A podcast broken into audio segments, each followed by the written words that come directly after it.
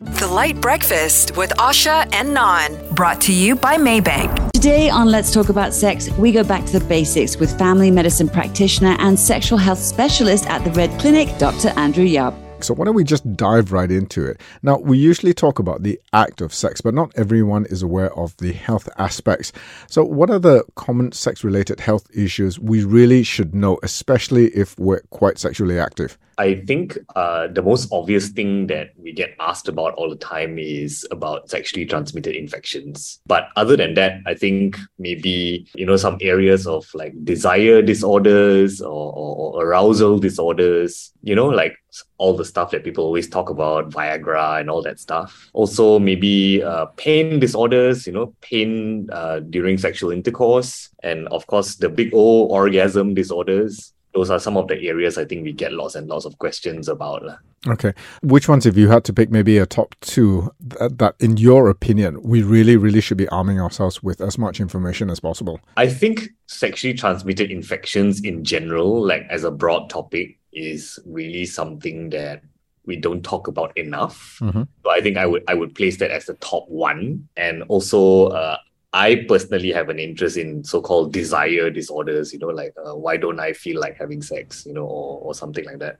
Is that something that could be linked to something that's physiological, or more often than not, is it psychological? You mean regarding desire disorders, yes, right? Yes. I think my specific interest in it is I think a lot of people feel that oh I I should have this level of you know libido or I, I should have this level of sexual interest. Not many of them kind of like think of it in a way like oh do i have a thyroid problem for example that affects my hmm. you know my libido? Or like do i have a mental health issue that affects my libido? You know for example right. not to over medicalize the subject i have an interest about you know kind of asking people have you considered you know this or have you considered that because i think a lot of people just end end it as you know, oh, I don't feel like having sex, so something's wrong with me. Full stop. There's no nothing physiological. Mm, mm. It doesn't go any deeper than that. You know. Well, if they are at all aware that it's a problem because I think, you know, certainly within the Asian context, um, it's something that we are told to expect when you get to a certain age. It just happens and then, you know, don't don't question it any further than that, yeah? Yeah, yeah, it's true.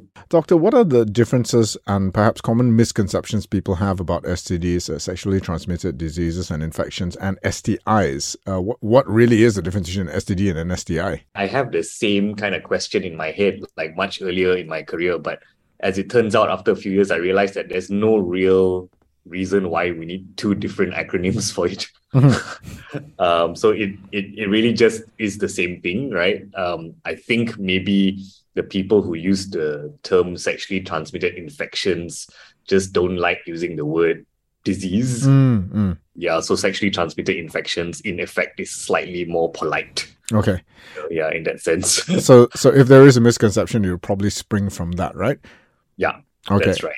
Yeah. Now, here, here's something that I, I discovered quite interesting. Some STIs don't actually present with any symptoms. Now, how does this happen? In, and in these cases, if there are no symptoms, symptoms, how do we know that we are in fact infected? Yeah. So, um, big big one as an example you know our clinic deals with a lot of hiv medicine or prevention or treatment or anything to do with hiv basically mm. right so hiv is an example uh, you could uh, potentially get infected with hiv have little to no symptoms or have symptoms that feel very similar to something else you know just a just a just a fever or sore throat or something like that you know? And then that's it. And then for the most part you don't feel anything for the next couple of years until maybe you know it's a little bit too late and you start having effects from having the virus in your body you know mm. later on. Okay. Yeah so uh, i think it's it's a lot of people should be reminded that sexually transmitted infections do not necessarily have symptoms. Okay. And even if you have no symptoms, you have a potential to infect someone else if you have a sexually transmitted infection. Right. So, in the case of HIV, for example, please do correct me if I'm wrong, because as you say, uh, you don't present with any symptoms. It's not actually HIV that makes you ill, it suppresses the immune system, right? And then some opportunistic infection may pop along, and that's the one, right? Yeah, so that's precisely the correct term. We use that in medicine too opportunistic infection. That's exactly it. Mm-hmm. So, uh, for most people who get infected with HIV, basically the the initial part is kind of like pretty much symptom free, you know, um, and then the later part, you know, is essentially the part where your immune system gets uh, so affected that you know you easily get infections that you know people who do not have HIV will get. Doctor, what are some uh, screening procedures that we should be considering for our sexual and reproductive health? I think this is basically related to, you know, I, I always tell my patients that uh, you, you diagnose a sexually transmitted infection almost like kind of the same way you diagnose anything. You start with uh, taking a patient history. Right. Mm. I mean, if the patient tells you something like, "Oh, you know, I've I've had no sex for the last you know five years" or something like that, then there should be no reason why you need a screening to begin with. Mm-hmm. So I think every screening just begins with like you know kind of like a risk assessment. You know, like like how much sexual exposure are you actually getting, right? But after the risk assessment, essentially we have a bunch of sexually transmitted infections that we can detect from a blood test. Mm-hmm. You know, um, HIV, uh, all the hepatitis, you know, B and C and so on, uh, and syphilis, and then you have kind of uh, the more minor stuff that you di- diagnose with other forms of tests like swabs uh, and urine and so on. So popular ones that patients know well: chlamydia, gonorrhea, uh, and maybe even more minor ones like maybe herpes simplex virus or uh, human papilloma virus, HSV and HPV, respectively. Uh, you've touched on something that I think is, is quite important, which is I think there's a, there needs to be a certain level of honesty as far as the, patient is concerned in terms of what their history has been like, their sexual history has been like. And you did touch upon also what is considered to be the popular ones or the ones that most people know of. Um, do you make recommendations uh, on the tests that should be done, or do you listen? Well, not listen, but do you do you take on board what a patient might say?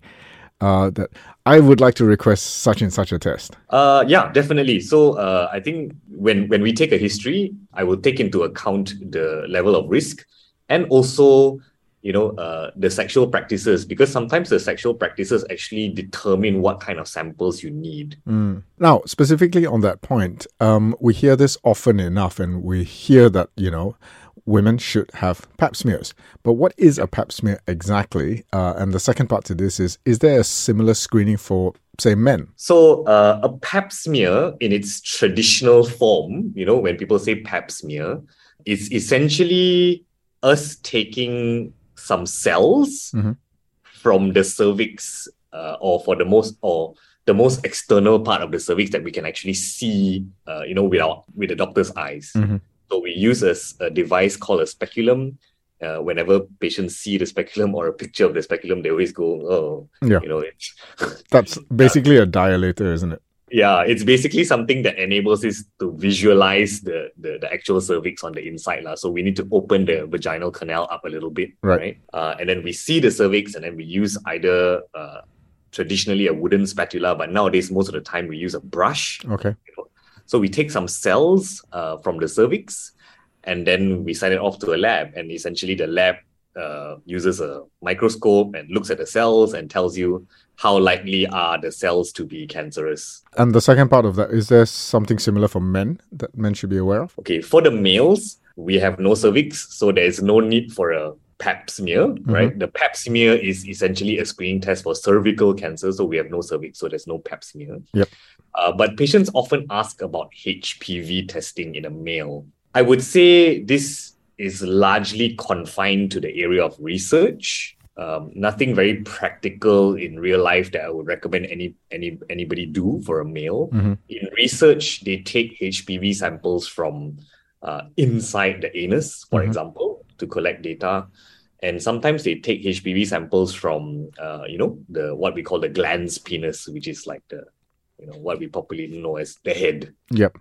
So it's like a, they scrape some cells off the glans penis. Okay. But when we talk about like you know whether there's any test that is actually kind of you know properly qualified for a male for HPV, the answer is actually no. So I don't recommend you know, you know, men going out there and doing a HPV test once a year. You know, it doesn't work that way. Okay. This morning in our campaign, let's talk about sex. We're with Dr. Andrew Yap from the Red Clinic and continuing our conversation. My next question has to do with something that we kind of touched on a little earlier.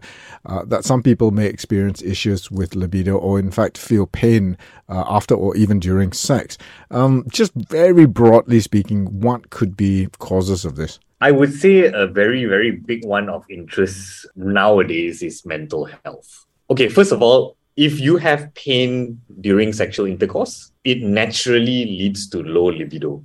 Mm, right? That, that that makes perfect sense, right? Yep, so yep. if you if it's more like a chain rather than something Mm. independent, right? I do frequently ask my patients, okay, is there anything that's very uncomfortable, you know, like during sex? You know, is something happening to you that's un- uncomfortable? Is it pain? Is it is it painful? Is it dry? You know, or anything in specific like that? But other than that, I think a very very big topic nowadays is mental health.